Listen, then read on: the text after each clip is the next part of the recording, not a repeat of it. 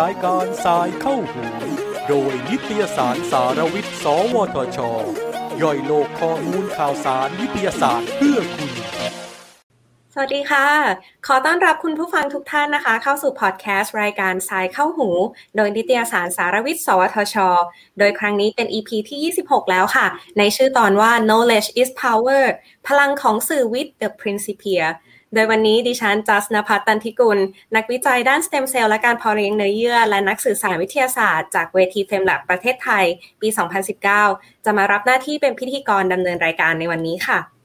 ซึ่งหากจะพูดถึงการนำเสนอข่าวนะคะ และองค์ความรู้เกี่ยวกับวิทยาศาสตร์ของสังคมไทยในยุคปัจจุบันเนี่ยก็ต้องยอมรับนะคะว่าเริ่มมีกลุ่มคนรุ่นใหม่เข้ามาสร้างสารรค์สื่อออนไลน์ต่างๆ และทำออกมาได้อย่างน่าสนใจมากเลยทีเดียวนะคะ ซึ่งหนึ่งในนั้นนะคะก็มีสื่อที่ชื่อว่า The Principia นะคะเป็นเพจที่นำเสนอสื่อทางด้านวิทยาศาสตร์นะคะ และมีความตั้งใจที่จะนำเสนอเรื่องราววิทยาศาสตร์ในแง่มุมต่างๆ หลากหลายหัวข้อเลยทีเดียว ทั้งข่าวสารด้านเทคโนโลยีนะคะ แล้วก็ความรู้อัปเดตต่างๆ ที่เท่าทันปัจจุบันเลยนะคะ โดยจุดเด่นของ The Principia เนี่ยก็จะเป็นการเล่าเรื่องราววิทยาศาสตร์ด้วยภาษา และวิธีสื่อสารที่เข้าใจได้ง่าย เพื่อให้คนไทยเข้าถึงวิทยาศาสตร์ได้ง่ายขึ้นนั่นเองค่ะ วันนี้ค่ะนิตยสารสารวิทย์ สวทช จึงได้ชวนผู้ก่อตั้งนะคะ The Principia มาถึง 3 คนเลยทีเดียวนะคะ 3 หนุ่ม 3 มุมนะคะ เริ่มที่คนแรกนะคะ คุณนักครินฉันทโสหรือน้องอาร์ตนะคะ และคุณชินพงษ์เลี่ยนพาณิชย์หรือน้องนิก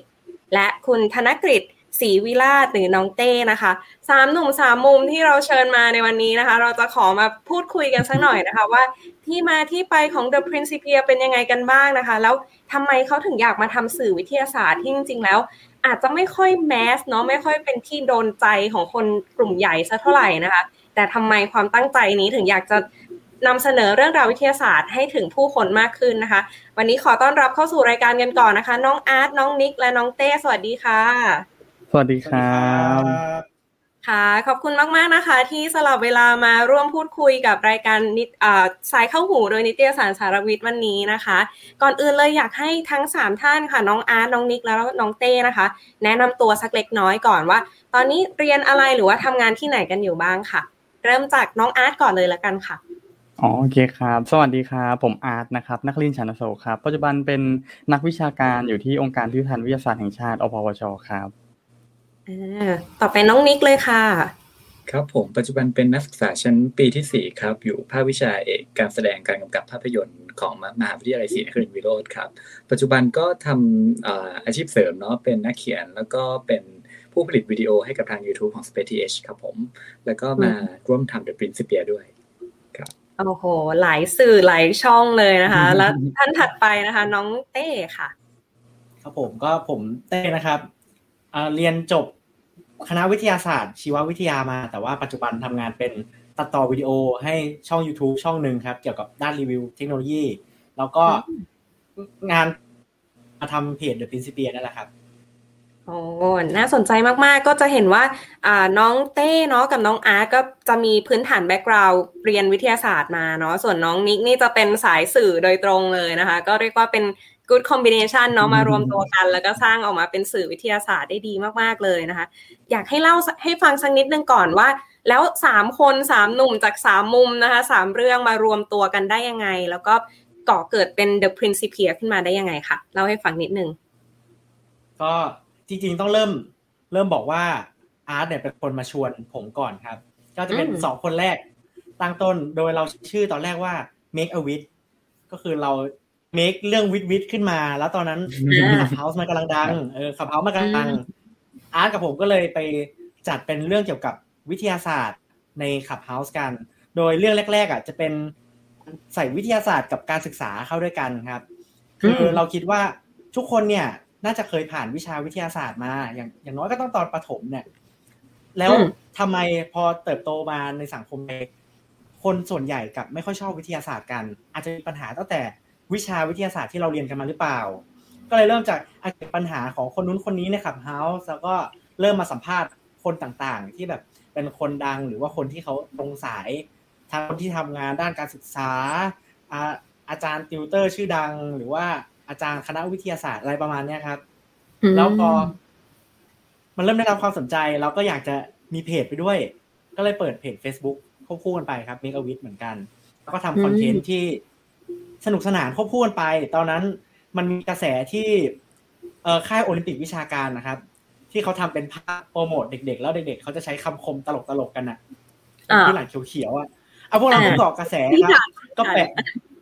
ใช่เราเกาะกระแสด้วยการแปะภาพนักวิทยาศาสตร์ชื่อดังไปแล้วก็ใส่คำคมให้เขาอย่างเช่นไอแซคนิวตันพูดว่า ผมไม่ชอบทุเรียน แค่นี้คือคนคนส่วนใหญ่ที่แบบคนธรรมดาเขาจะคิดว่า เฮ้ยแอปเปิลตกใส่หัวนิวตันถ้าเป็นทุเรียนอย่างนี้อะไรเงี้ยก็ก็เลยใส่แค่คำสั้นๆ แล้วคนเขาก็ชอบกันก็เลยเริ่มมีคนติดตามมากขึ้นจากการลงมุกตลกอะไรเงี้ย แต่ว่า อ่าส่วนหลักที่เราอยากจะทำจริงก็คือ แชร์เรื่องความรู้วิทยาศาสตร์ด้วย เราก็เลยเลือกที่จะแปลข่าวต่างๆ เรื่อยมาครับ ก่อนที่จะมาเปลี่ยนเป็น The Principia อีกทีหนึ่งตอนหลัง พี่ว่าพี่พี่จำได้อยู่ตอนนั้นเห็น แล้วก็ตาม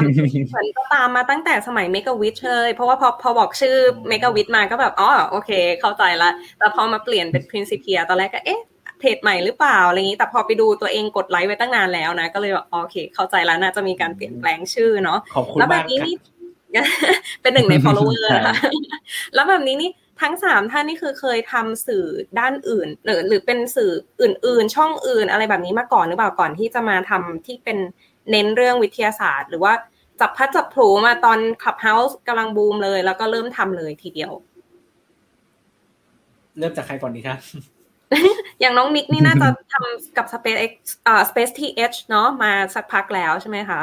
น่าจะเริ่มใช่ครับทำมาสักเคยทำอันนั้นมาก่อน อ่าใช่ก็เลยใช่ครับเราก็ค่อยมาทำอันนี้ต่อใช่ไหมคะ แล้วมีมีท่านอื่นไหมที่เคยมีประสบการณ์ทำแบบพวกสื่อออนไลน์แบบนี้มาก่อนหรือเปล่าหรือว่าอันนี้ที่แรก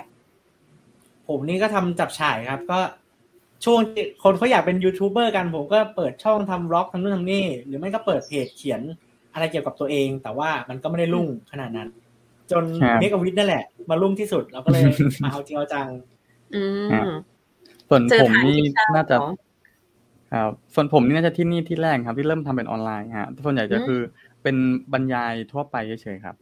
อ่าก็น่าจะเป็นงานของของทางอพวชเนาะเป็นงานประจำของเราใช่ไหมคะที่เกี่ยวกับเกี่ยวข้องกับการสื่อสารวิทยาศาสตร์อยู่แล้วนั่นเองเนาะแล้วก็มาใช่ได้เริ่มมาทำแล้วอยากถามนิดนึงว่า พอมาเริ่มมารวมตัวกันเนี่ย มันมีอะไรที่เป็นจุดที่เรามองเห็นร่วมกันว่าแบบเออ การสื่อสารวิทยาศาสตร์เป็นเรื่องสำคัญนะ ตอนแรกอาจจะเริ่มมาจากอย่างที่น้องอ่าน้องน้องเต้เล่าให้ฟังเนาะว่ามาจากมุกตลกแก๊กสนุกสนุกเรียกเรียกคนดูเรียกให้ให้มี attention จากคนดูก่อนใช่ไหมแต่ว่ามันมีอะไรที่แบบเป็นเป็นคอเป็นหัวใจหลักที่แบบเอ้ยมารวมกันแล้วรู้สึกว่าเออการสื่อสารวิทยาศาสตร์มันมันเป็นเรื่องที่ต้อง active อะต้องทำให้คนรู้ว่าแบบ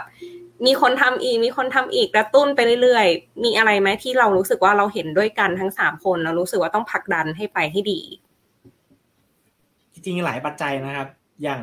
พวกเราทั้งสามคนก็ชอบวิทยาศาสตร์ด้วยกันอยู่แล้ว แล้วก็หลายๆ ครั้งเราจะเจอพวกอย่างเช่นข่าวที่มันเป็นข่าวปลอม หรือว่าเป็นวิทยาศาสตร์ปลอมอะไรอย่างเงี้ยบ่อย ๆ เราก็จะรู้สึกขัดใจว่าเฮ้ยมันไม่จริงอะทำไมไม่มีคนมาช่วยแก้เลยหรือ เราจะฝากความหวังไว้กับอาจารย์เจตคนเดียวมันก็ไม่ได้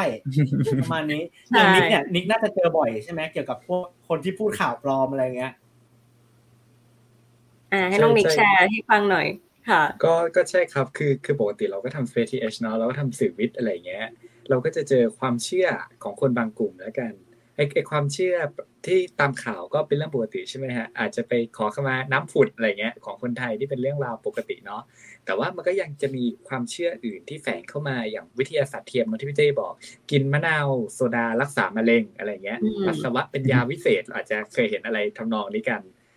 ใช่นาซาไม่เคยไปดวงจันทร์อะไรอย่างเงี้ยครับ ซึ่งเราก็รู้สึกว่า เอ้ยพวกเนี้ยมันคือเขาไม่ได้ผิดนะที่ที่เขาไม่รู้แต่เราก็รู้สึกว่า สื่อบ้านเรามันยังไม่มากพออะไรเงี้ยเราก็เลยแบบอยากจะเป็นส่วนหนึ่งที่ทำให้เออคนไทยมีความรู้ความเข้าใจกับสิ่งรอบตัวมากขึ้นเพราะวิทยาศาสตร์มันไม่ใช่อะไรไกลตัวมันคือแบบ เรื่องราวในชีวิตประจำวันของเราเท่านั้นเอง อย่างบางคนก็ยังไม่รู้เลยว่าแปรงฟันเนี่ยเออห้ามบ้วนปากนะ ไม่งั้นฟูอะไรออกหมดที่เคลือบฟันอะไรอย่างเงี้ยอืมมันก็จะเป็นเบสิกอะไรอย่างเงี้ยครับ ที่อยากให้แบบเออมันจะช่วยชีวิตประจำวันชีวิตประจำวันของเราให้ดีขึ้น อืมอืม ใช่ครับก็คือว่าเหมือนจุดเริ่มต้นของเราอะคือเรามองเห็นร่วมกันว่าตัววิทยาศาสตร์เป็นสิ่งสำคัญฮะแต่ว่า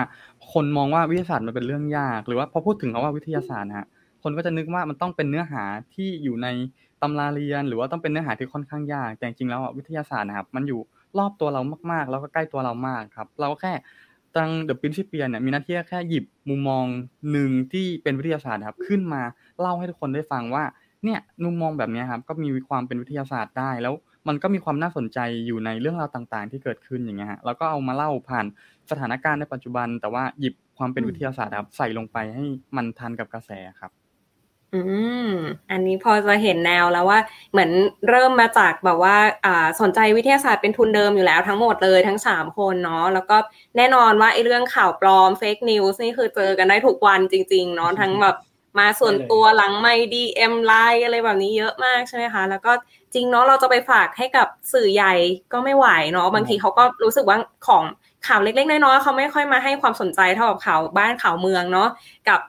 อาจารย์เจที่เป็นนักสื่อสารวิทยาศาสตร์ที่ทุกคนรู้จักเนาะก็คนเดียวจะรับทุกงานก็คงจะไม่ไหวใช่ไหมถ้าเราไม่ช่วยช่วยกันใช่ไหมคะเอออันนี้เป็นที่มาที่ไปที่ดีเนาะแล้วก็เหมือนช่วยกันส่งเสริมใครทำตรงจุดไหนได้ก็ support กันไปในจุดนั้นเนาะแล้วแบบนี้นี่ทั้ง 3 คนแบ่งหน้าที่กันยังไงคะดูเหมือนจะมี 2 ท่านละที่แบบเก่งเรื่องวิดีโอตัดต่อทำคอนเทนต์แบบในในรูปแบบวิดีโอเนาะแล้วก็มีในในรูปแบบเหมือนที่พี่ตามในเพจส่วนใหญ่ก็จะเป็นบทความอาร์ติเคิลแบบนี้แบ่งหน้าที่กันยังไงบ้างเอ่ยแล้วก็มีทีมงานท่านอื่นอยู่เบื้องหลังด้วยอีกไหมคะน้องอาร์ตไหมให้น้องอาร์ตแล้วกัน ได้ครับ ก็คือว่าจริง ๆ ตัวเพจ The Principia มันก็จะมีหลายฝ่ายครับพี่จาร์ดก็จะมีเรื่องของทางทีมเขียนอย่างเงี้ยครับเพราะว่าแต่ละคนก็จะถนัดเรื่องที่แตกต่างกันออกไปครับแล้วก็จะมีทีมสำหรับเขียนเรื่องนั้นๆฮะแล้วก็มีทีมบรรณาธิการที่คอยดูเรื่องของความถูกต้องเรื่องของภาษาอย่างเงี้ยครับเพราะว่า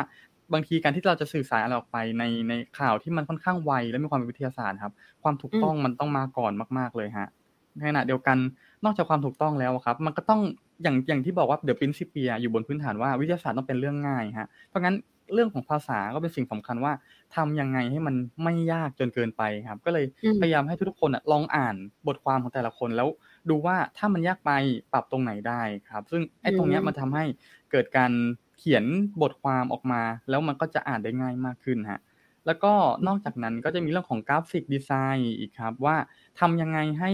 พาดหัวข่าวแล้วเนี่ยมันน่าสนใจแล้วคนเนี่ยเห็นในแฟนเพจ Facebook อย่างเนี่ยฮะแล้วอยากที่จะเข้ามาอ่านหรืออยากเขาจะมีส่วนร่วมกับตัวบทความอย่างเงี้ยครับก็จะมีฝ่ายตรงนั้นด้วยครับ แล้วก็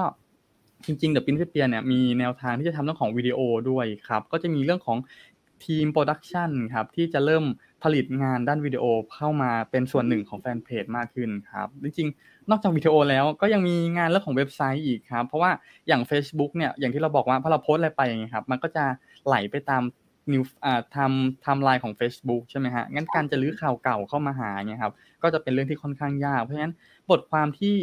เยอะหรือว่ามีเนื้อหาที่ค่อนข้างอยากจะนำเสนอมากขึ้นนะครับเราก็จะไปลงในเว็บไซต์ครับแล้วก็ใช้เป็นตัวอ้างอิงได้ด้วยว่า เวลาต้องการหาข้อมูลเรื่องพวกนี้ครับ ก็มาดูที่แฟนเพจหรือว่าเว็บไซต์ของ The Principia ได้ครับ อื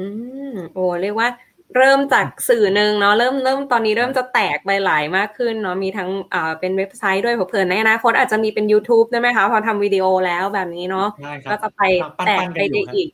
อ่า อันนี้ก็ต้องให้ให้แฟนๆ follower ติดตามนะคะ เผื่อเผื่อจะได้หลากหลายสื่อมากขึ้นนำเสนอได้หลากหลายรูปแบบเนาะไม่จำเป็นต้องเป็นการเขียนอย่างเดียวเนาะแต่ว่าเรื่องหัวใจสำคัญก็เหมือนที่น้องอาร์ตบอกไปแล้ว คือย่อยให้มันง่ายใช่ไหมแล้วก็แบบใช้ภาษาให้มันง่าย แต่ในขณะเดียวกันเนื้อหาต้องอยู่ครบแล้วก็ถูกต้องด้วย อันนี้คือสิ่งสำคัญในการสื่อสารวิทยาศาสตร์เนาะ แล้วแบบนี้เมื่อกี้เห็นมีมามาหลากหลายเทคนิคแล้ว มีทั้งวิดีโอ การตัดต่อวิดีโอทำกราฟิกดีไซน์ให้น่าสนใจ มีทั้งเกาะกระแสบ้าง มีมุกมีแก๊กใส่แก๊กเข้าไป ให้มันเกิดเป็นกระแสให้คนแบบดึงดูดคนให้ติดตาม ขอถามเทคนิคนิดนึงดีกว่าเนาะถ้าสมมติพี่จัสอยากจะไปตั้งเพจวิทยาศาสตร์บ้างนะคะ วิธีการจะคัดเลือกคอนเทนต์เพื่อมาลงในสื่อเนี่ย หรือในเพจของเราเนี่ย เรามีวิธีการคัดเลือก content ยังไง แล้วก็แบบอ่านำเอารู้สึกว่าจะจับมาทำกับสื่อในรูปแบบไหน จะทำเป็นวิดีโอ หรือจะทำเป็นบทความหรือจะทำเป็นกราฟิกอินโฟกราฟิกแบบนั้นคิดว่าเรามีเทคนิคในการคัดคัดเลือกยังไง แล้วก็วิธีที่จะสื่อสารออกไปเนี่ย เราเลือกยังไงให้มันรู้สึกว่าโดนใจคนดูดึงดูดคนดูได้มากที่สุด จริงๆตั้งแต่รีแบรนด์นะครับ เราจะมี เรียกว่าอะไรเป็นหมุดหมายสำคัญ เวลาที่เราจะเลือกคอนเทนต์ หรือเลือกอ่าโปรเจกต์ใหม่ ๆ ที่เราจะทำเนี่ย คืออย่างที่อาร์ตบอกก็คือต้องง่าย อะไรที่เราคุยกันแล้วแบบเถียงกันไม่ลงสักทีอะแล้วถ้าเอาความง่ายมาตัดสินอะ เราจะจบได้เลยแบบว่าเฮ้ยแต่อันนี้มันไม่ง่ายนะเออโอเคงั้นไม่เอาก็ได้ประมาณเนี้ยครับ ก็คือง่ายเป็นหลักก่อน แล้วก็อืมนั่นแหละครับความถูกต้องก็จะต้องมาควบคู่กันไป แล้วก็ไอ้เรื่องตลกหรือไม่ตลกเนี่ย คือจริง ๆ แล้วเนี่ยพอเราเป็นสื่อวิทยาศาสตร์อะมัน มันดูมีความวิชาการเนาะคือถ้าเกิดมันตลกมันก็ดี แต่ไม่ตลกอืมมันก็ไม่เป็นไร เพราะว่ากลุ่มทาร์เก็ตของเราบางทีเขาก็เขาก็อาจจะไม่ได้ชอบให้มันออกนอกเรื่องเยอะขนาดนั้นประมาณนั้นคอ่ารับอืมแต่พี่จอสแอบเห็นนะคะ มีโพสต์หนึ่งล่าล่าสุดนี้เลย เอาเลขท้ายสองตัว มาทครับำอะไรนะที่แบบสอดคล้องกับทุกวันที่หนึ่งและสิบหกใช่ที่ทุกคนตั้งตารอใช่ไหม อันนี้คืออะไรมีที่มาที่ไปยังไง มันเป็นมุกเป็นแก๊กแบบไหนหรือเปล่าลองบอกพี่จอสนิดนึงนะคะเผื่อเอามุกนี้ไปใช้บ้างนะอาร์ตเลยเจ้าของไอเดียครับอ่าจริงๆคอนเทนต์เนี้ยเกิดจากการนี้ครับก็คือว่าเรารู้สึกว่าไอ้ตัวเลขท้ายสองตัวที่ที่เวลาเราออกสลากกินแบ่งรัฐบาลใช่ไหมครับทุกวันที่หนึ่งกับสิบหกเนี่ย มันมันเป็นเลขที่ออกมาทุก ๆ เดือน แล้วมันไม่มันแต่ละเดือนเนี่ยมันก็จะเปลี่ยนตัวเลขไปเรื่อยๆครับซึ่งเรารู้สึกว่าเฮ้ยตัวเลขเนี้ยมันมีความน่าสนใจก็คือว่า ถ้าเราจะดีไหมถ้าเราลองหยิบ อย่างที่บอกว่าเราหยิบมุมมองอื่นๆอย่างเงี้ยครับ ลองมาเล่นเป็นคอนเทนต์ดู อย่างอืมอย่างล่าสุดเนี่ยครับ ก็จะเป็นเรื่องของเลข 82 ซึ่งมันก็ดันบังเอิญครับว่ามันไปบังเอิญกับจำนวนดาวบริวารของดาวเสาร์พอดี อ่าแล้วก็เลยหยิบเอามาเป็นคอนเทนต์ได้อย่างเงี้ยฮะเพราะเรารู้สึกว่าอ่าตัวสื่อเวลาเราเรานำเสนอไปเงี้ยครับมันอาจจะดูว่ามันยากฮะแต่พอมาผูกกับเรื่องหวยเนี่ย คนก็จะเริ่มสนใจทันทีว่าอุ้ยทำไมถึงเอาเลขหวยมาเป็น content ได้ แล้ว พอมันเป็นสิ่งที่เขาเริ่มสนใจอย่างเงี้ยฮะเราก็จะสอดความเป็นวิทยาศาสตร์ใส่เข้าไปได้ครับ แล้วตัว key message ของอันนั้นเลยครับ ของตัวโพสต์เลขท้ายสองตัวฮะ ก็คือว่าแม้คุณจะไม่ถูกหวย แต่คุณจะรวยความรู้ฮะโอ้โห คูลมากๆนะ แต่ว่ายังไงพี่จะขอฝากนะคะ วันที่สิบหกนะคะ เอาออกสักวันที่สิบห้าอะไรอย่างเงี้ยนะเอาสักเลขหนึ่งมาให้พี่เอาขึ้นก่อนอะไรอย่างเงี้ย เผื่อเผื่อพี่จะตามไปดูบ้างนะคะ สักวันหนึ่งก็ยังยังทันเนาะอะไรแบบนี้นะ แล้วเดี๋ยวดูว่าวันที่สิบหกจะตรงกับที่บอกไว้วันที่สิบห้าหรือเปล่านะคะ อันนี้ก็ขำๆเนาะเออแต่ว่าจริง ๆ มันมันแอบ work นะ เพราะว่าพอมันมีอะไรที่มีความเชื่อมโยงแบบนี้เนาะคนก็จะรู้สึกว่า เอ๊ะ อะไรหรอเลขเลขรอบนี้มาจากไหนอะไรอย่างนี้ บางทีก็จะเริ่มอ๋อกันครั้งหน้าเราไปดูดาวดวงอื่นซิว่ามีกี่ดวงนะคะเผื่อจับมาปะติดเลขกันได้บ้างอะไรแบบนี้อยากเนาะมาตีเลข ซื้องวดหน้าเผื่อเผื่อไงตีไว้เลยอะไรแบบนี้เอาไม่ใช่นะ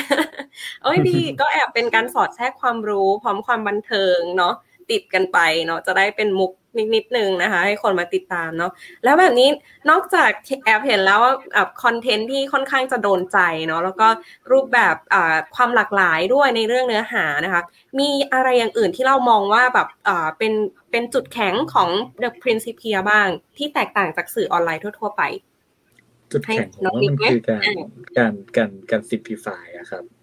อือย่างมไม่ว่ามันเป็นแกนหลักเราเนาะหมายความว่าทำทำให้มันง่ายขึ้นอะไรเงี้ย แล้วเราก็รู้สึกว่า Principia เนี่ยค่อนข้างที่จะเหมือนว่าเอาเรื่องราววิทยาศาสตร์ที่หลากหลายอะครับ มากกว่าที่จะเจาะจงไปที่หมวดใดหมวดหนึ่ง เราพยายามจะรวบรวมได้ครบเลยไม่ว่าจะดาราศาสตร์ชีววิทยาเคมีฟิสิกส์หรือว่าจะขับเทคโนโลยีอะไรเงี้ยครับตั้งแต่ตอนที่ทำเว็บไซต์แล้วเออเราก็จะมีพวกเนี้ยเข้ามาแล้วก็จะครบครันมากขึ้นเหมือนว่าเอ้ยคุณมาดู Principia เนี่ยอะไรก็ตามที่เกี่ยวกับวิทย์เนี่ยคุณได้หมดเลย และที่อืมสำคัญก็คือว่าคนเขียนนะฮะก็เขาจะเป็นเหมือนว่าวัยยี่สิบต้นๆกันหมดเลย เนี่ยเราก็จะมีความเป็นวัยรุ่น มีความเข้ากับคนรุ่นใหม่ได้ง่ายขึ้นอะไรอย่างเงี้ยครับ จะไม่เหมือนจะไม่ดูเป็นวิชาการจนเกินไป ก็จะมีความแบบเขียนข่าวแบบเอ้ยสนุกสไตล์วัยรุ่นด้วยอะไรเงี้ยครับ มันก็เลยจะมีความเป็นแบบให้คนรุ่นใหม่มากขึ้นนะครับ เพราะว่าเพราะว่าสมัยนี้เหมือนว่าคนรุ่นใหม่จะไม่ชอบอ่านอะไรยาวๆใช่ไหมทีนี้เราก็ต้องแบบคิดคนเทคนิคละไม่ว่าจะเป็นในเรื่องของภาพที่จะเอามาเนี่ยต้องเป็นยังไงคำพูดเกริ่นตอนแรกต้องเป็นยังไงอะไรเงี้ยมันต้องผ่านแบบการคิดผ่าน บรรทิการมาหมดเลยกว่าจะได้ออกมาสักอันหนึ่งอะไรเงี้ยเราก็มันก็มีฟีดแบ็กมาเหมือนกันว่าเออเพจเนี้ยอ่านง่ายอะไรเงี้ยครับแบบเอออืมสนุกอะไรเงี้ย รู้สึกว่าอยากอ่านต่อมันไม่เครียดจนเกินไปอะไรเงี้ย ผมว่าอันนี้ก็เป็นจุดจุดเด่นอันหนึ่งที่ทำพอที่มันจะโตมามากเหมือนกันนะฮะซึ่งเราก็จะมีข้อห้ามอยู่ว่าเออเราจะไม่ลงอะไรที่มันเป็นแบบ อะไรที่มันยังเป็นอยู่ในขั้นตอนการค้นหายังไม่แบบเอ้ยออกมาอย่างแน่นอน หรือว่าอะไรที่มันดูเป็นลึกลับอะไรเงี้ย ที่มันอาจจะสร้างความเคลือบแคลงใจให้กับคนหรือว่าเรื่องว้าวๆแล้วก็เราจะไม่อาศัยการพาดหัวข่าวที่ผิดพลาดไปจากเดิมอะไรอย่างเงี้ยครับ เช่นเวลาอย่างเช่นข่าวตอบริกรนิเคฟิวชั่นสื่อหลักก็จะแบบดวงอาทิตย์เทียมอะไรอย่างนี้ใช่ไหมคนก็จะงงละดวงอาทิตย์เทียมไปเลยวะอะไรเงี้ย แต่เราจะหลีกเลี่ยงการใช้คำที่ทำให้เกิดความเข้าใจผิดด้วยแล้วก็จากให้ไปมันจริงๆวิทยาศาสตร์ไม่จำเป็นต้องลึกลับแล้วมันจะว้าว คือคนไทยจะชอบเรื่องลึกลับ เรื่องที่มันเหนือธรรมชาติใช่ไหม แต่เนี้ยเรากำลังบอกว่า เออ ถ้ามันไม่มีเรื่องพวกนั้นอะ มันก็ว้าวได้ เนี่ยครับอันนี้ผมว่าเนี่ยคือคือคีย์ที่ทำให้มันแตกต่างด้วย อืมเออดี เพราะว่าแบบหลาย ๆ คนไม่ไม่งั้นมันจะยิ่งเป็นการส่งเสริมให้คนคิดว่าวิทยาศาสตร์เป็นเรื่องไกลตัว เพราะทุกอย่างต้องลึกลับซับซ้อน แบบเข้าใจยากอวกาศอยู่ไกลแบบมองไม่เห็นแบบต้องไม่ได้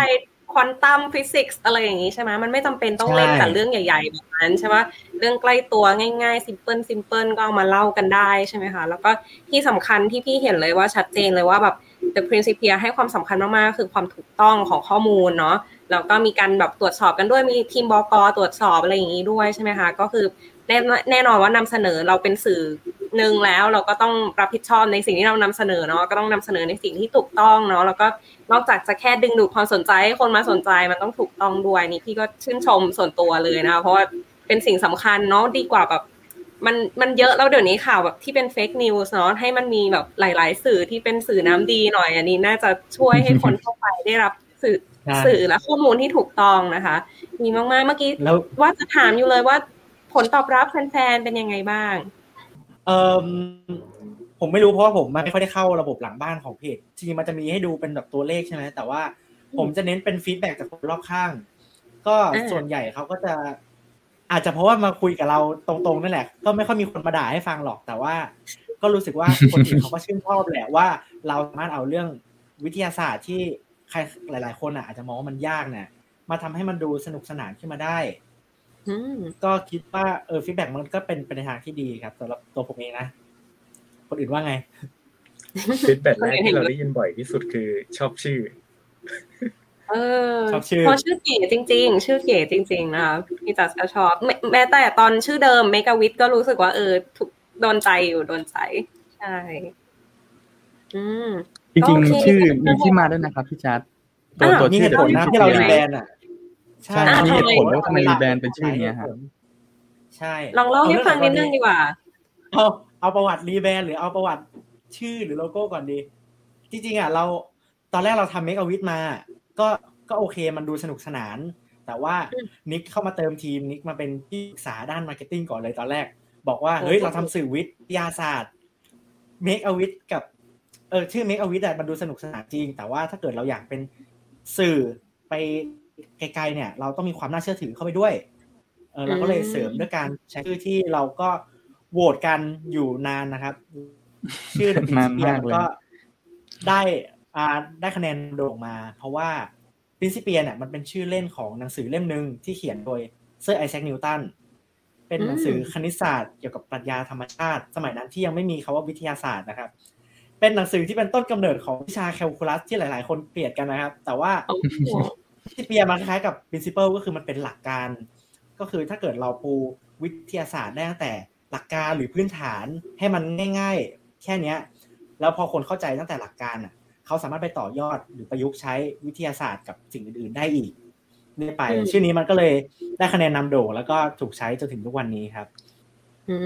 แล้วก็ถ้าเกิดสังเกตที่โลโก้ของ The Principia นะครับ อันนี้อาร์ตออกแบบ มันก็จะมีแบบกิมมิคเล็กๆซ่อนอยู่ ให้อาร์ตพูดก็ได้ ถ้าเกิดใครที่ดูวิดีโอน่าจะเห็นใช่ไหมครับ อืมค่ะ พี่ก็กำลังเพ่งอยู่เลยนี่ใช่ อันไหนคือจุดตัวตัววิดีโอไอ้ตัวตัวตัวโลโก้อะครับตัวโลโก้ในในการ rebrand ครั้งนี้ฮะจริงๆเราเลือกใช้สองสีก็คือสีน้ำเงินอะเป็นสีที่แทนเรื่องของความสุขุมนุ่มลึก แล้วก็ความความเรียกว่าความภูมิฐานความน่าเชื่อถืออย่างเงี้ยฮะส่วนสีเหลืองเนี่ยมันจะแสดงเรื่องของ inspiration แรงบันดาลใจอย่างเงี้ยครับ ใช่ แล้วก็ถ้าสังเกตตัวโลโก้จริงๆครับ ถ้าอ่านคำว่า The Principia ฮะตัว P ตัวสุดท้ายครับ มันจะเป็นลักษณะเหมือนตัว question mark ฮะ ก็คือว่ามันคือลักษณะพื้นฐานของนักวิทยาศาสตร์อะ มันต้องเริ่มต้นจากการสงสัย แล้วก็เริ่มต้นจากการตั้งคำถามฮะ แล้วพอมันตั้งคำถามเนี่ย การหาคำตอบมันจะเริ่มนำมาเรื่อยๆอย่างเงี้ย เพราะงั้นพอมองมองจริงๆฮะ ก็เลยมองว่า The Principia เนี่ยก็เหมือนเป็นตัว ที่ชวนทุกคนอะเริ่มตั้งคำถามกับสิ่งต่างๆรอบตัว แล้วเราก็ดึงประเด็นต่างๆ ครับมาเล่าให้กับทุกคนได้ได้ลองอ่านได้ลองฟังดูครับ อืมโอ้นี่แอบมีกิมมิกซ่อนอยู่นะอะพอตอนนี้นี่นั่งดูแบบโลโก้ไปด้วยก็รู้สึกว่าอ๋อจริงด้วยมันเป็นรูป question mark เนาะแล้วก็ใช่เลยนะคะ ดูแล้วทั้ง ทั้งทีมของ The Principia นี่ชัดเจนเลยว่า นอกจากจะอยากนำเสนอสื่อสารเรื่องราวที่ถูกต้องแล้วเนี่ยเขายังตั้งใจทำงานละเอียดจริงนะ คือแม้กระทั่งโลโก้นี่ยังมีที่มาที่ไปชื่อนี่ก็คิดไกลเลยนะคะ ว่าต่อไปถ้าเกิดเป็นสื่อใหญ่นะ ใครจะรู้ใช่ไหมเราโตไปเรื่อยๆใช่ไหมคะคนรู้จักเรามากขึ้นเรื่อยๆเนาะมันก็จำเป็นในระยะยาวเนาะให้ดูน่าเชื่อถือ เพราะเรานำเสนอเรื่องที่เป็นความจริงเรื่องที่มันแบบวิชาการหน่อยๆเนาะแต่ก็สอดแทรกความสนุกสนานด้วยนะคะ ดีมาก ๆ เลย แล้วก็ดูดูเหมือนกระแสตอบรับก็ค่อนข้างดีจากแฟนๆ แล้วก็คนรอบข้างเนาะที่ที่ติดตามเราอยู่เนาะแล้วแบบนี้แบบที่ว่าหนึ่งในปัญหาหลักไม่ไม่เชิงปัญหา แต่ว่าอาจจะเป็นแบบจุดบั่นทอนของคนที่ทำสื่อที่มันไม่ค่อยแมส มันไม่ใช่แบบอารมณ์ยูทูบเบอร์ชวนกิน ชวนเที่ยวอะไรแบบเนี้ย หลาย ๆ ครั้งอะ เราจะเจอกับเหมือนกำแพงใหญ่ ๆ ก็คือหนึ่งคือแบบ อาจจะเจาะเข้าถึงไม่ได้ทุกกลุ่ม หรือบางคนเขาที่เขาตั้งกำแพงปิดเราอะไรแบบนี้ก็อาจจะแบบค่อนข้างทะลุทะลวงเข้าไปหาเขายากนิดนึง หรือมันอาจจะไม่ได้แบบเป็นเรื่องที่แบบคนส่วนใหญ่ 90% 80%สนใจ บางทีเราก็อาจจะต้องแบบเจาะไปที่กลุ่มที่เล็กลงอะไรแบบเนี้ย แต่ยิ่งทำไปทำไปเรื่อยๆ เนี่ย เราเรามีความรู้สึกว่า เอ้ยมีเคยท้อมีเคยแบบ ไม่เอาและไม่อยากทำและยากจังเลยแบบเออจะทำไงให้คนมามาสนใจเราหรือเรารู้สึกว่า เอ้ยยิ่งท้าทายยิ่งดีอยากสู้ต่อ เคยมีเคยมีแบบอ่าท้อบ้างไหมหรืออยากหยุดบ้างไหมแล้วมีวิธีให้กำลังใจตัวเองไงบ้างค่ะคือเหมือนเหมือนอย่าง The The Principia เนี่ย ถือว่าอันนี้เลยไม่ถึงหนึ่งปีนะฮะที่บีแบรนด์ไม่ถึงปีหนึ่งสามเดือนนิดๆแต่ว่ายอดยอดไลน์นี่ก็แบบจะหมื่นละ เรารู้สึกว่าเราเรามาไกลถามว่ามีมีท้อไหมมันมันก็มีที่ว่าเราคาดหวังอีกอย่างใช่ไหมแต่ว่าเอ้ความจริงมันอาจจะได้เท่านี้อะไรเงี้ย แต่เนื่องจากเราเคยมีประสบการณ์ทำ Space TH มาก่อนเรารู้ว่ากว่าที่เราจะจากศูนย์ subscriber ใน YouTube อะไรเงี้ย กว่าจะเด้งมาหลักหมื่นเนี่ยมันต้องใช้เวลา คือเราไม่รู้หรอกว่าคลื่นของคนดูเนี่ยมันจะมาตอนไหน แต่สิ่งที่เราต้องมีกำลังใจอยู่เสมอ คือเราต้องมีคอมมิชเมนต์กับตัวเอง ว่าเราต้องแบบทำไปเรื่อยๆ อย่าหยุดอะไรเงี้ยฮะ ถ้าเราไม่หยุดเนี่ยสักวันหนึ่งสักวันหนึ่งไม่ใช่โชคเลยเลยนะอัลกอริทึม Facebook หรืออัลกอริทึม YouTube มันจะมันจะมาฉับกับเราเอง แล้วมันก็จะแนะนำให้กับคนในฟีดอะไรเงี้ยครับผมว่ามันอยู่ที่ความต่อเนื่องด้วย แต่ว่าความต่อเนื่องทั้งนี้มันต้องอาศัย content ที่ดีที่ทำให้แบบว่าคนอ่านอะไรเงี้ยครับเหมือนว่าทุกวันนี้คนเนี่ยไถหน้าจอไวมากเลยแบบเวลาไปอ่าน content อะไรเงี้ยและเราก็ต้องแบบเออเราก็ต้องมี commitment กับตัวเองว่าเออโอเค เราต้องทำ content ที่ดีนะ เราต้อง คอยให้กำลังใจกันละกัน ถ้าทำคนเดียวอาจจะ fail ใช่ไหมฮะถ้าเกิดมีอะไร แต่ว่าพอเรามีมีทีมมีอะไรไม่ได้คนแอบแบบคนก็มาอ่าอย่าลืมทำนะอะไรมันก็จะมีกำลังเตือนกันช่วยกัน มันก็เลยจะไม่ไม่ไม่เหนื่อยอะไรอย่างนี้เท่าไหร่อะครับเพราะว่ามันมีแบบคอยช่วยกันตลอดเวลาเพราะว่าอันเนี้ยสามคนเราก็เป็นแค่ส่วนหนึ่งของทีมใหญ่อีกทีหนึ่งอะไรเงี้ยพอมีคนเยอะเราก็แบบส่งกันไปด้วยกันอะไรเงี้ย ก็ก็น่าจะดีกว่าทำคนเดียวผมว่าพอมันเป็นทีมมันดีขึ้นครับ อันนี้จริงเลย ดูดูเหมือนจะสนับสนุนกันอยู่แล้วเนาะด้วยความที่ชอบแบบเดียวกันมีจุดมุ่งหมายร่วมกันเนาะก็จะช่วยกัน support เนาะน้องอาร์ตอยากเพิ่มเติมอะไรไหมคะครับ จริงๆอีกเรื่องหนึ่งที่ที่น่าจะเป็นเรื่องประสบการณ์จากการทำเพจนะครับ ก็คือว่าพอบางทีเราตั้งความหวังเอาไว้อะครับ บางทีพอมันไม่เป็นตามหวังเราจะเริ่มแบบว่าเริ่มท้อเรื่องอะไรเงี้ยฮะแต่ว่าพอเราลองปรับวิธีคิดอย่างเงี้ยครับว่าเออ เราไม่ได้คาดหวังว่าคนจะต้องมา feedback กลับมาที่เรามากน้อยแค่ไหนฮะ แต่ว่าเรามาตั้งว่าเราอยากเป็นผู้สื่อสาร อยากเป็นคนให้ว่าประเด็นนี้มันน่าสนใจ แต่ว่าสื่ออื่นไม่เล่น งั้นสื่อเราครับจะเป็นคนสื่อสารเรื่องนี้ให้กับคนได้รับรู้เองฮะ ซึ่งโอเคว่าเขาอาจจะไม่ได้กดแชร์ไม่ได้กดไลค์ แต่สมมติเขาลองได้อ่านอย่างน้อยแล้วมันถือว่าประสบความสำเร็จในเบื้องต้นแล้วฮะ เพราะว่าถ้าเรามาโมโฟกัสว่าเราอยากสื่อสารนะฮะ การที่เขาได้เห็นแม้เขาจะไม่ได้ reaction กลับมาครับ อย่างน้อยการสื่อสารเราก็ประสบความสำเร็จในเบื้องต้นแล้วครับ อืมคิดบวกเราต้องคิดบวกด้วย แล้วก็ที่สำคัญคือเรากำลังทำสิ่งที่เรารัก เราก็ชอบอยากจะทำอยู่แล้วใช่ไหมมันก็ไม่ได้เจ็บตัวอะไรเลย แล้วก็ยังเป็นประโยชน์กับคนรอบข้างอีกต่างหากด้วยเนาะเหมือนพี่เคยสัมภาษณ์พี่ป่องแปงเนาะพี่ป่องแปงก็เป็นอีกหนึ่งคนที่ทำเหมือนเป็นเพจส่วนตัวของเขาเนาะแล้วก็ เขียน article บทความต่างๆ แล้วก็เป็นหนึ่งในนักสื่อสารเหมือนกัน เขาก็เคยเล่าให้ฟังนะว่าแบบ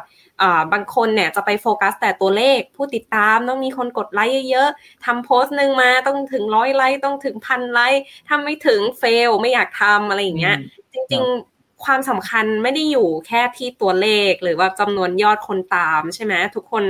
ที่ทำวงการเนี้ยก็จะต้องต้องสู้กับจุดเนี้ยเยอะอะเพราะมันไม่ใช่อะไรที่แบบวันนึงจะโดนคนกดไลค์เป็นพันเป็นหมื่น ขนาดนั้นอยู่แล้วอะเนาะแต่ว่าสิ่งสำคัญมากกว่าพี่ว่าก็เห็นร่วมทั้งทั้งสามคนที่สัมภาษณ์มาก็รู้สึกได้เลยว่า น้องๆแบบมีความตั้งใจอะที่จะนำเสนอ แล้วก็นำเสนอในสิ่งที่ถูกต้อง ในด้วยวิธีการที่ง่ายสนุกด้วยนะ แล้วก็เป็นพี่ว่ามันเป็นประโยชน์มากกว่ากับไอ้แค่ยอดไลค์อะไรพวกนี้ด้วยเนาะอันนั้นเป็นเหมือนผลผลพลอยได้กำลังใจเพิ่มเติมให้เราใช่ไหมคะใช่อันนี้ดีมากๆดีมากๆ แล้วแบบนี้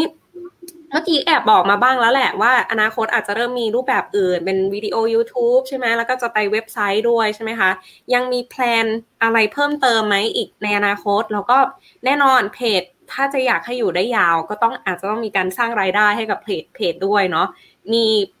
วางแผนในจุดนั้นไว้อย่างไรบ้างคะลองเล่าให้กับพวกเราฟังแล้วก็ผู้ติดตามได้ฟังกันสักนิดนึงค่ะแผนนี่เราฟุ้งเฟอ้อกันมาบ่อยครั้งมากเลยครับแบบว่า มีไอเดียเยอะ อย่างเช่นอตอนนี้นอกจากทำวิดีโอแล้วเราจะลง YouTube อะครับ ผมก็อยากไปลงใน TikTok ด้วย Instagram ก็มี Instagram Reels ด้วย หรือว่าถ้าเกิดมันมีช่องทางอื่นๆ เพราะตอนนี้เรา Clubhouse แล้ว เรามี Facebook แล้วมีเว็บด้วยอะไรอย่างเงี้ย มันยิ่งมีหลายช่องทางเนี่ย เราจะยิ่งพาคนมาจุดกลางของเราตอนนี้ที่เป็น Facebook ได้มากขึ้น เราจะได้ไม่ต้องกังวลเรื่องตัวเลขเหมือนที่ถามไปเข้าเมื่อกี้ครับ แล้วก็ถ้าเกิดเรื่องของเรื่องของการหารายได้เนี่ย จริง ๆ แล้วตอนนี้เราก็มีอยู่เล็กๆน้อยๆครับ จากการที่ขายหนังสือ เชื่อว่าหลายๆเพจ วิทยาศาสตร์เขาก็ขายหนังสือกัน เราก็เป็นหนึ่งในเพจที่ขายหนังสือเหมือนกันครับ แล้วก็อนาคตก็อาจจะมีช่องทางอื่นๆ อย่างเช่นการรับสปอนเซอร์ ซึ่งอันเนี้ยผมก็ไม่ได้เชี่ยวชาญเรื่องรับสปอนเซอร์หนังสือออนไลน์อะไรเงี้ยนิกน่าจะบอกได้แต่ว่า เออก็นิกว่าไงคิดว่าเราจะมีสปอนเซอร์ได้ก็เหมือนว่าตอนนี้เราอย่างเต้ว่าแล้วก็เหมือนว่าทำ partner เนาะกับสำนักพิมพ์ต่างๆอะไรเงี้ยครับให้ขายหนังสือวิทยาศาสตร์ชื่อดังอะไรเงี้ยครับที่เป็นแปลเป็นภาษาไทยแล้ว ก็จะมีแบบมาสานจากเพจเราอะไรเงี้ยฮะคือบางทีเราก็จะลงเหมือนว่าเป็นอ่า advertorial ในในเพจเนาะแบบเรื่องหนังสือเรื่องอะไรเงี้ยคนก็จะมีสนใจ แล้วก็เราก็เริ่มพอมันเป็น p r i n c i p ใช่ไหมเนี่ยเราก็เริ่มเว็บไซต์กันเลยเพราะเรารู้ว่า เว็บไซต์เนี่ยมันจะเป็นแหล่งที่คนคลิกเข้าไปอ่านถูกไหมครับ ซึ่งเว็บไซต์เนี่ยมันจะดูมีความเป็นทางการกว่า Facebook อะไรเพราะมันเป็นแพลตฟอร์มของเราเอง ดังนั้นเนี่ยฮะพวกแบนเนอร์หรือว่าอะไรที่เราก็สามารถเอามาลงได้อนาคต ถ้าเกิดว่ามียอดการอ่านเว็บไซต์เยอะอะไรเงี้ยครับเนี่ยก็จะเป็นเรื่องของที่เข้ามาเหมือนกันแล้วเว็บไซต์ก็เป็นส่วนสำคัญ แล้วก็อีกเรื่องหนึ่งที่เอาบอกมาคือเรื่องของสปอนเซอร์นะฮะอย่างอย่างเช่น สมัยนี้ก็จะมีเหมือนว่าพวกคอร์สเรียนออนไลน์ เพื่อเสริมทักษะความรู้อะไรเงี้ยครับ บางทีก็จะมาในรูปแบบของสปอนเซอร์รายเดือน หรือว่าจะเป็น affiliation อย่างเช่น ถ้าเกิดใส่โค้ด The Principia จะได้ลดอะไรเงี้ยครับมันก็จะอ่ามันก็จะมีอะไรเงี้ยเข้าเข้าเข้ามาด้วยถ้าเกิดว่าในอนาคตนะแต่ว่าตอนนี้อย่างว่าเราโฟกัสที่เรื่องของหนังสือก่อนเพราะว่ามันก็โฟกัสกลุ่มกับคนรักการอ่านก่อนใช่ไหมฮะ เพราะว่ารักการอ่านเสร็จปุ๊บอ่าพอเว็บไซต์แน่นอะไรเงี้ยผมว่าทุกอย่างก็อาจจะมาที่เว็บไซต์เพราะถ้าเกิดว่าโอเค เราทำเว็บไซต์แข็งแล้วอะไรเงี้ยพวก merchandise แก้วเสื้ออะไรก็มันจะตามมาเอง ถ้าเกิดว่าเว็บไซต์มันได้อะไรเงี้ยโดยก็จะเป็นรายได้เพิ่มไปอีกเป็นกลุ่มเป็นหลักอ่าจริงขายขายเพิ่มได้ไหมครับแต่ว่าก่อนหน้านี้พอเราทีมใหญ่เนี่ย เราก็เลยเหมือนจัดเอางานโปรเจกต์อะไรเล็ก ๆ กัน ก่อนหน้านี้เราทำช่วงสัปดาห์วิทยาศาสตร์อะเราทำสิ่งที่เรียกว่า มหกรรมสัปดาห์นักสื่อสารวิทยาศาสตร์ นี่ชื่อใหญ่มากก็คือ เข้าไปในขับเฮาส์แล้วก็จะเจอหลาย ๆ คนนะที่เขาทำสื่อสารวิทยาศาสตร์ ก็ไปดึงดึงมารวมกันสัปดาห์เดียวอะ แล้วเราก็จะมาเป็นคนโปรจัดคิว อะไรต่างๆ ที่แบบว่าเป็นคนจัดมหกรรมคณะครับ แล้วก็ทุกคนก็รู้สึกว่าได้รับผลลัพธ์ที่ดีบาง Clubhouse ก็คือมีคนที่สมัครเพื่อไปฟังโดยเฉพาะเลย แล้วก็ได้คนติดตาม เรื่อยมาจนถึงวันนี้ก็มีครับ ก็อนาคตคิดว่าบางทีเราอาจจะจัดอะไรประมาณนี้อีกทั้งสัมมนาหรือเวิร์กช็อปอะไรที่เกี่ยวเกี่ยวข้องกับวิทยาศาสตร์ประมาณนี้ครับใช่ที่ครับจะบอกเลยเวิร์กช็อปก็น่าจะเป็นจุดหนึ่งที่จะยิ่งดึงคนที่สนใจเหมือนเหมือนกันมารวมกันได้อีกเนาะแล้วก็น่าจะแบบพอสร้างรายได้ได้ด้วยไปในตัวให้กับเพจเราเนาะใช่ครับ จริงๆโตตอนตอนเราทำเรื่องนี้ครับเรื่องสัปดาห์สื่อสารวิทยาศาสตร์อะมันทำให้เราได้ partner มาเยอะมากเลยครับเพราะว่า พอเราจัดตัวโครงการนั้นขึ้นมาครับ มันกลายเป็นว่าเราได้สร้างสังคมของคนที่อยากด้านสื่อสารวิทยาศาสตร์นะครับเข้ามารวมตัวกันมากขึ้นด้วยฮะเพราะว่าจริงๆปัญหาตัวสัปดาห์นักศึกษาวิทยาศาสตร์ที่สร้างขึ้นมาช่วงนั้นนะครับเป็นเพราะว่างานมากกรรมวิทยาศาสตร์นะครับช่วงใหญ่มันจะมีช่วงประมาณเดือนสิงหาใช่ไหมฮะแต่ว่าช่วงนั้นโควิดมันมันระบาดอยู่ใช่ไหมเราก็เลยเลื่อนงานออกไปใช่ไหมฮะก็เลยทำให้รู้สึกว่างานช่องทางออนไลน์ก็เป็นช่องทางหนึ่งที่น่าสนใจครับ แล้วพี่เต้ก็ไปในขับเฮาพอดีฮะแล้วก็เลยดึงทุกคนมาร่วมกันกลายเป็นว่า จากที่เรามุ่งว่าเราจะสื่อสารวิทยาศาสตร์ให้คนได้ฟังในช่วงนั้นนะครับกลายเป็นว่าเราได้สร้างสังคมของการสื่อสารวิทยาศาสตร์ให้มันแน่นขึ้นมากขึ้นด้วยอย่างเงี้ยครับ อืมโอ้ดีเลยก็เรียกว่ากระจายกันไปหลาย ๆ สื่อเนาะเพราะว่าบางคนก็จะชอบ บางสื่อเป็นพิเศษ อย่างคนรุ่นนึงก็อาจจะชอบ Facebook มากกว่า บางคนก็อาจจะบอกว่าเอ้ยเด็กวัยรุ่นเดี๋ยวนี้ต้อง t ิ k t o k เนาะอะไรเร็วๆน่าสนใจเร็วๆหรือรีวในไอจีแบบนั้นเนาะก็ดีเรียกว่าเป็นกระจายฐานเสียงของ follower เราเนาะให้เรียกมารวมกันที่ Facebook หรือที่เว็บไซต์อีกทีหนึ่งใช่ไหมคะ แล้วก็มี plan ล่วงหน้าไปแล้วนี่สาย marketing นะคะ ก็จัด plan ไว้เรียบร้อยเลยนะ ว่าต่อไปจะทำอะไรเนาะเพื่อให้เพจเราได้อยู่ได้ไปยาวๆเนาะแล้วก็ ยังไงประเทศไทยก็ยังต้องการสื่อดี ๆ แบบนี้นะคะ ไม่ว่าจะแบบมาจากคนรุ่นใหม่คนรุ่นเก่าหรืออะไรมาทำแต่ว่าพี่ว่าก็ต้องช่วยกันเสริมส่งไปเนาะไม่ได้ต้องไปรอแต่สื่อใหญ่ ๆ อย่างเดียวเนาะแล้วแบบนี้อยากถามน้องๆทั้งสามคนนะคะ ในฐานะคนรุ่นใหม่เนี่ย อยากจะเห็นอนาคตวิทยาศาสตร์ และเทคโนโลยีในประเทศไทยของเราเป็นอย่างไร แล้วก็คิดว่าในฐานะมุมมองคนรุ่นใหม่เนี่ย มีข้อเสนอแนะอะไรบ้างอ่าที่อยากจะให้มันดีขึ้นไปอีก หรือที่มันไม่ดีก็อยากจะให้มีการปรับปรุง ลองเล่าให้เราฟังนิดนึงดีกว่า ให้น้องเต้ก่อนเลยแล้วกันค่ะ โอเคครับ ก็ถ้าเป็นในแง่ของเอาในแง่ของคนสื่อสารวิทยาศาสตร์ก่อนแล้วกัน เราอยากให้วิทยาศาสตร์กับเทคโนโลยีเนี่ย คนสื่อสารนะสามารถพูดถึงมันได้ง่ายขึ้น แล้วก็พูดถึงคนได้ในวงกว้างมากขึ้น เพราะว่าหลายครั้งอะคนที่เรียนวิทยาศาสตร์มาเหมือน เราได้รับการฝึกฝนในเรื่องแบบภาษายากๆมา พวกเทคนิคเทอม ศัพท์เทคนิคอะไรอย่างเงี้ย ถ้าเกิดเราอนาคตเราสามารถทำให้คนที่เรียนวิทย์มาแล้วเล่าให้คนอื่นฟังได้ง่ายแล้วก็สนุกเนี่ย มันก็คงจะเป็นเรื่องที่ดี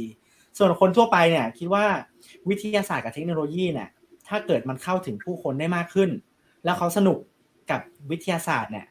มันอาจจะมีอะไรที่สามารถนำยุคหรือต่อยอดจากความรู้ที่เขาชื่นชอบอะไปทำผลงานใหม่ๆสตาร์ทอัพใหม่ ๆ หรืออะไรก็ตามที่ใช้วิทยาศาสตร์มาเป็นอย่างนี้ครับ ก็ ถ้าเป็นแบบนั้นก็คงจะดีครับ มุมมองผมอ่าค่ะ น้องอาร์ตค่ะอ่าในมุมมองผมอย่างนี้ครับ ก็คือว่าตัววิทยาศาสตร์เทคโนโลยีในเมื่อเราบอกว่ามันเป็นสิ่งสำคัญครับ แต่ว่าพอมาถึงจุดหนึ่งแล้วครับ คนกับละเลยมันละเลยมันเกินไปอย่างเงี้ยครับ ก็เลยทำให้รู้สึกว่าวิทยาศาสตร์ในประเทศไทยยังไม่ได้รับการ support ขนาดนั้นฮะแต่ว่าพอมาทำ The Principia เนี่ยมันก็มีความตั้งใจหนึ่งครับ เกิดขึ้นก็คือว่าเราอยากที่จะเป็นคนที่จะสนับสนุน ให้คนนะครับเริ่มมีความสนใจวิทยาศาสตร์มากขึ้น แล้วก็เริ่มที่จะเห็นมุมมองของวิทยาศาสตร์มากขึ้น ว่าวิทยาศาสตร์นะครับ มันสำคัญยังไงกับประเทศไทยอย่างเงี้ยฮะอย่างน้อยที่สุดนะครับ เราอาจจะไม่ได้เป็นนักวิจัยที่ทำงานวิจัยออกมาให้กับตัวประเทศไทยโดยตรงนะฮะแต่ว่าอย่างน้อยที่สุดเราอาจจะเป็นสื่อที่ support ทำให้คนเริ่มเห็นความสำคัญของวิทยาศาสตร์มากขึ้น แล้วให้คนนะครับ เริ่มไปสนับสนุนนักวิจัยอีกทีหนึ่งอย่างเงี้ยครับ อืม โอ้จุดนี้น่าสนใจ เพราะหลาย ๆหลาย ๆ ครั้งนักวิจัยรอแต่แกรนที่มาจากรัฐบาลหรือมาจากเอกชน แต่จริงๆประเทศไทยยังไม่ได้แบบมีครับหลาย ๆ ที่ที่อเมริกาแต่จะพอมีบ้างที่เขาแบบ fundraising อะเพื่อ cancer research บ้างเพื่อแคนเพื่อทำวัคซีนตัวใหม่ เพื่อทำยาตัวใหม่อะไรนี้เป็นเรื่องปกติที่นู่นเนาะแต่ที่ไทยเริ่มมีบ้างตอนโควิด เราเริ่มเห็นบ้างนะที่ที่จะเริ่มเอาแบบ ประชาชนทั่วไปสามารถมีส่วนร่วมเลยบริจาคกกันได้เลย เพื่อช่วยสนับสนุนงานวิจัยใช่ปะ่ะแต่พี่ว่าทั้งสองคนน้องน้องเต้และน้องอาร์ตพูดมาเมื่อกี้พี่เห็นร่วมกันอย่างหนึ่งก็คือรู้สึกว่าพอคนเริ่มอยู่ใกล้กับความเป็นวิทยาศาสตร์มากขึ้นอะ มันจะทำให้วิทยาศาสตร์และเทคโนโลยีมันน่าจะมาขับเคลื่อนสังคม ขับเคลื่อนประเทศได้มากขึ้นใช่ไหมอย่างน้องเต้ก็มองในแง่ธุรกิจว่าเออเขาไปต่อยอดทำอะไรได้มากกว่าที่เขาเคยทำถ้าเขาเข้าใจวิทยาศาสตร์ หรือเขา ได้เทรนด์ใหม่ ๆ วิทยาศาสตร์มากขึ้นมากขึ้นเนาะอย่างน้องอาร์ก็บอกว่าเออแบบต่อไปมันมันจะได้มีความช่วยเหลือทางภาคประชาชนเข้ามานักวิจัยได้ด้วย ถ้าเขาเข้าใจว่านักวิจัยกำลังทำอะไรอยู่ อันนี้พี่ว่าเป็นจุดที่ดีเนาะน้องนิกอยากเสริมอะไรไหมคะ นอกจากที่เพื่อนๆบอกไปสองสองอันแล้ว ก็เกินเกินกันแล้วกันว่าผมมาเรียนสายศิลป์มาโดยตลอดเนาะมามหาลัยก็อยู่สายศิลป์นั้นคนรอบตัวเราเนี่ย จะไม่รู้เรื่องวิทย์เลยเราอยู่ในสภาพแวดล้อม แบบนั้นมาโดยตลอด แต่ว่าเราเราเป็นคนที่ชอบข่าววิทย์ข่าวอะไรอย่างนี้มาก แต่ว่าไม่ได้เรียนสายวิทย์เนาะเพราะเราเลือกอยากทำสื่ออะไรเงี้ย ทีเนี้ย feedback ที่เราได้ส่วนมากเนี่ยก็จะกลายเป็นว่า วิทยาศาสตร์เท่ากับเครียด วิทยาศาสตร์เท่ากับยากอย่าคุยเรื่องวิทย์กับเรานะ ไม่รู้เรื่องปวดหัวเรื่องนี้คือสิ่งที่เพื่อนเขาพูดกันมาเราก็เลยสวเฮ้ย เราต้องเปลี่ยน mindset นี้ให้ได้เลยว่า วิทยาศาสตร์อะมันไม่ใช่เรื่องน่าปวดหัว มันเป็นเรื่องที่เข้าใจธรรมชาติรอบตัวเรา อะไรอย่างเงี้ย ถ้าเกิดว่าเราสามารถเปลี่ยนแนวคิดอย่างนี้ยได้ครับหมายถึงว่าเด็กไทยหลาย ๆ คนเนี่ยก็ตามที่จะเข้ามาเนี่ยเราจะได้มีทรัพยากรบุคคลที่เรียกว่าอะไรมีคุณภาพมากขึ้นอะไรเงี้ยเข้าใจวิทยาศาสตร์ มองว่าเรื่องพวกนี้มันไม่ใช่เรื่องยาก ถ้าเกิดว่าเรามองว่าเรื่องวิทย์เป็นเรื่องยากเรื่องเครียด และทุกคนก็ไปอาชีพอื่นกันหมดเลย พอถ้ามันเป็นอย่างนั้นแล้วเนี่ยผมว่า ทรัพยากรบุคคลเราทางด้านงานวิจัยจะไม่มีเพราะว่าอย่างโพล่าสุดใช่ไหมที่ว่าของเราก็ค่อนข้างหลังท้ายอาเซียนเนาะเพราะว่าเราเราขาดเรื่องบุคลากรที่จะมาใส่ใจ แล้วก็ให้ความสำคัญในด้านนี้อะไรเงี้ยครับเรารู้สึกว่าถ้าเกิดว่าประเทศเราสามารถมีคนกลุ่มใหม่เหล่านี้เพิ่มขึ้นมามากขึ้นอะไรเงี้ย มันก็จะสามารถสร้างสรรค์นวัตกรรมใหม่ๆ ซึ่งทำให้ประเทศก้าวหน้าได้ เราจะเห็นว่า เอ้ย ญี่ปุ่นเนี่ยแม่งทำรถยนต์เก่งนะ ประเทศไต้หวันนั้นทำชิปเก่งอะไรเงี้ยประเทศเรามีอะไรอะไรเงี้ยเราก็จะนึกออกว่าเออมันมีแต่เกษตรกรรมใช่ไหมแต่เรารู้สึกว่ามันยังไม่มีนวัตกรรมใหม่ๆ ที่เราจะมาพัฒนาได้ ซึ่งอันนี้เรามองว่ามันติดอยู่ที่ทรัพยากรบุคคล ซึ่งถ้าเกิดว่าเรามีคนเก่งมากขึ้นมีอะไรมากขึ้นอย่างเงี้ยผมว่ามันก็จะสามารถขับเคลื่อนแล้วก็นำเทคโนโลยีใหม่ๆเข้ามาได้เหมือนกันอะไรเงี้ย โดยมันสุดท้ายมันเริ่มจากที่ว่าคนเนี่ยต้องมองว่าวิทย์ไม่เครียดให้เปิดใจเปิดใจก่อน ใช่ อืม ผมว่าอีกอันหนึ่งครับที่ที่ผมว่า The Principia มีจุดดีก็คือว่ามันเป็นจุดรวมกันนะครับพี่จัดของทั้งด้านศิลป์กับด้านวิทย์มาเจอกันฮะกลายเป็นว่าเราเขียนเรื่องวิทย์ให้เด็กศิลป์อ่านได้ มันกลายเป็นว่าเรา success แล้วเพราะว่า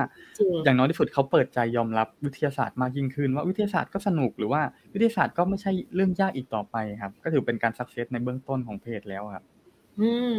จริง อันนี้อันนี้สำคัญเนาะเรื่องวิทย์กับศิลป์จริง ๆ มันไม่ควรจะแยกกันเลยด้วยซ้ำอะเพราะจริงๆ พอเราไปแม้กระทั่งพี่จอเองเป็นนักวิจัยด้วยเนี่ย เราก็จะรู้ว่าคนที่จะทำ invention หรือ innovation ได้อะมันไม่ได้ใช้แค่แบบความรู้วิทยาศาสตร์อย่างเดียว มันใช้จินตนาการ มันใช้แบบความออกนอกกรอบอะเออ มันต้องมีความคิดสร้างสรรค์มีความครีเอทีฟด้วยเนาะซึ่งแต่ว่า ไทยเราด้วยความที่มันโดนแบ่งแยกสายวิทย์สายศิลป์กันตั้งแต่เด็กเนาะบางทีเราก็อาจจะรู้สึกว่า เอ้าก็ฉันเรียนศิลป์ไม่ต้องรู้แล้ววิทย์วิร์อะไรไม่รู้ไอคนวิทย์ก็บอกว่าศิลป์ไม่ต้องสนใจแล้วเรียนแต่วิทย์อย่างเดียวแบบนั้น จริง ๆ มันมีแบบจุดตรงกลางที่มัน intersect กันอยู่เนาะที่มันต้องใช้ความรู้ร่วมกันเนาะแต่เนี่ยพอพอมีสื่อที่ทำให้เห็นว่า เออสนุกก็ได้ได้รู้ความรู้ไปด้วยนะ แล้วก็ blend กันได้ออกมาอย่างลงตัว มันก็ทำให้แบบเข้าถึงได้มากขึ้น รู้สึกว่าเข้าใจง่ายมากขึ้น อันนี้น่าสนใจแล้วก็ น่าสนับสนุนมากๆนะคะ แล้วก็สำคัญมากๆเลย จะเห็นเลยทั้งสามท่านเห็นเห็นตรงกันเนาะว่าแบบมันควรจะต้องให้วิทยาศาสตร์มาขับเคลื่อนประเทศเราเนาะจะให้แบบ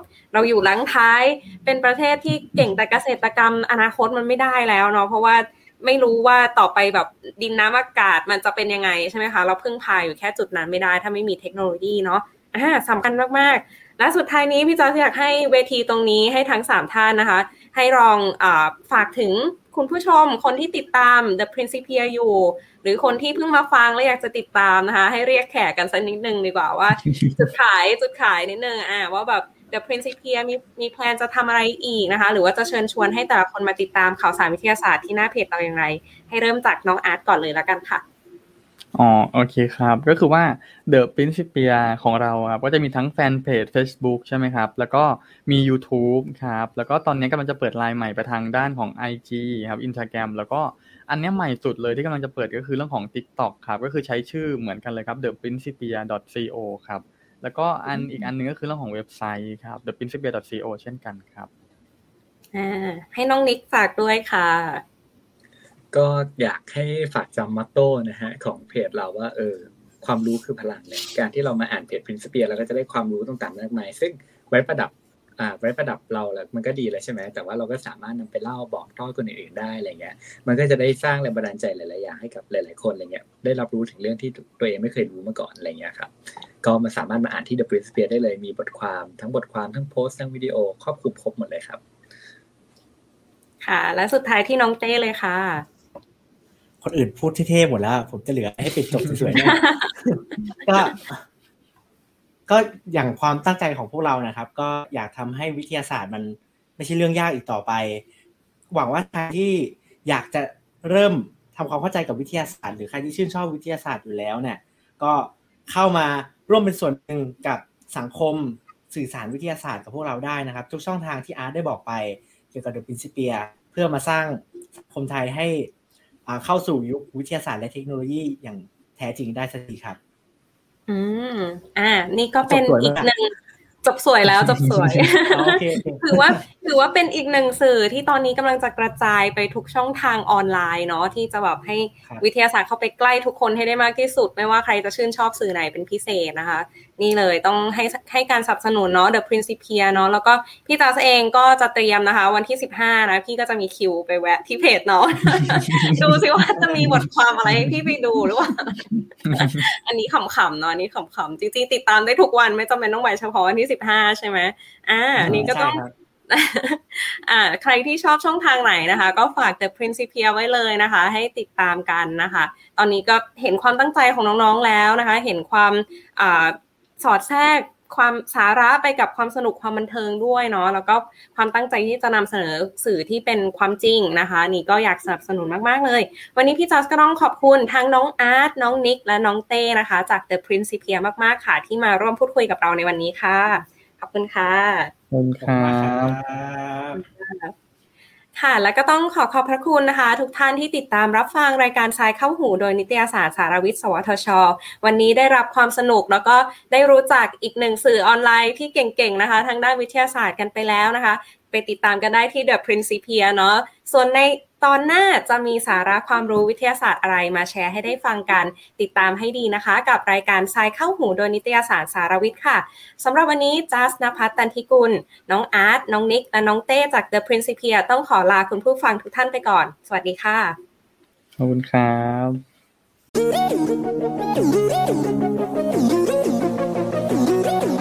ติดตามรับฟังรายการทรายเข้าหูได้ทุกวันอังคารทางนัสดาพอดแคสต์ และแฟนเพจนิตยสารสารวิทย์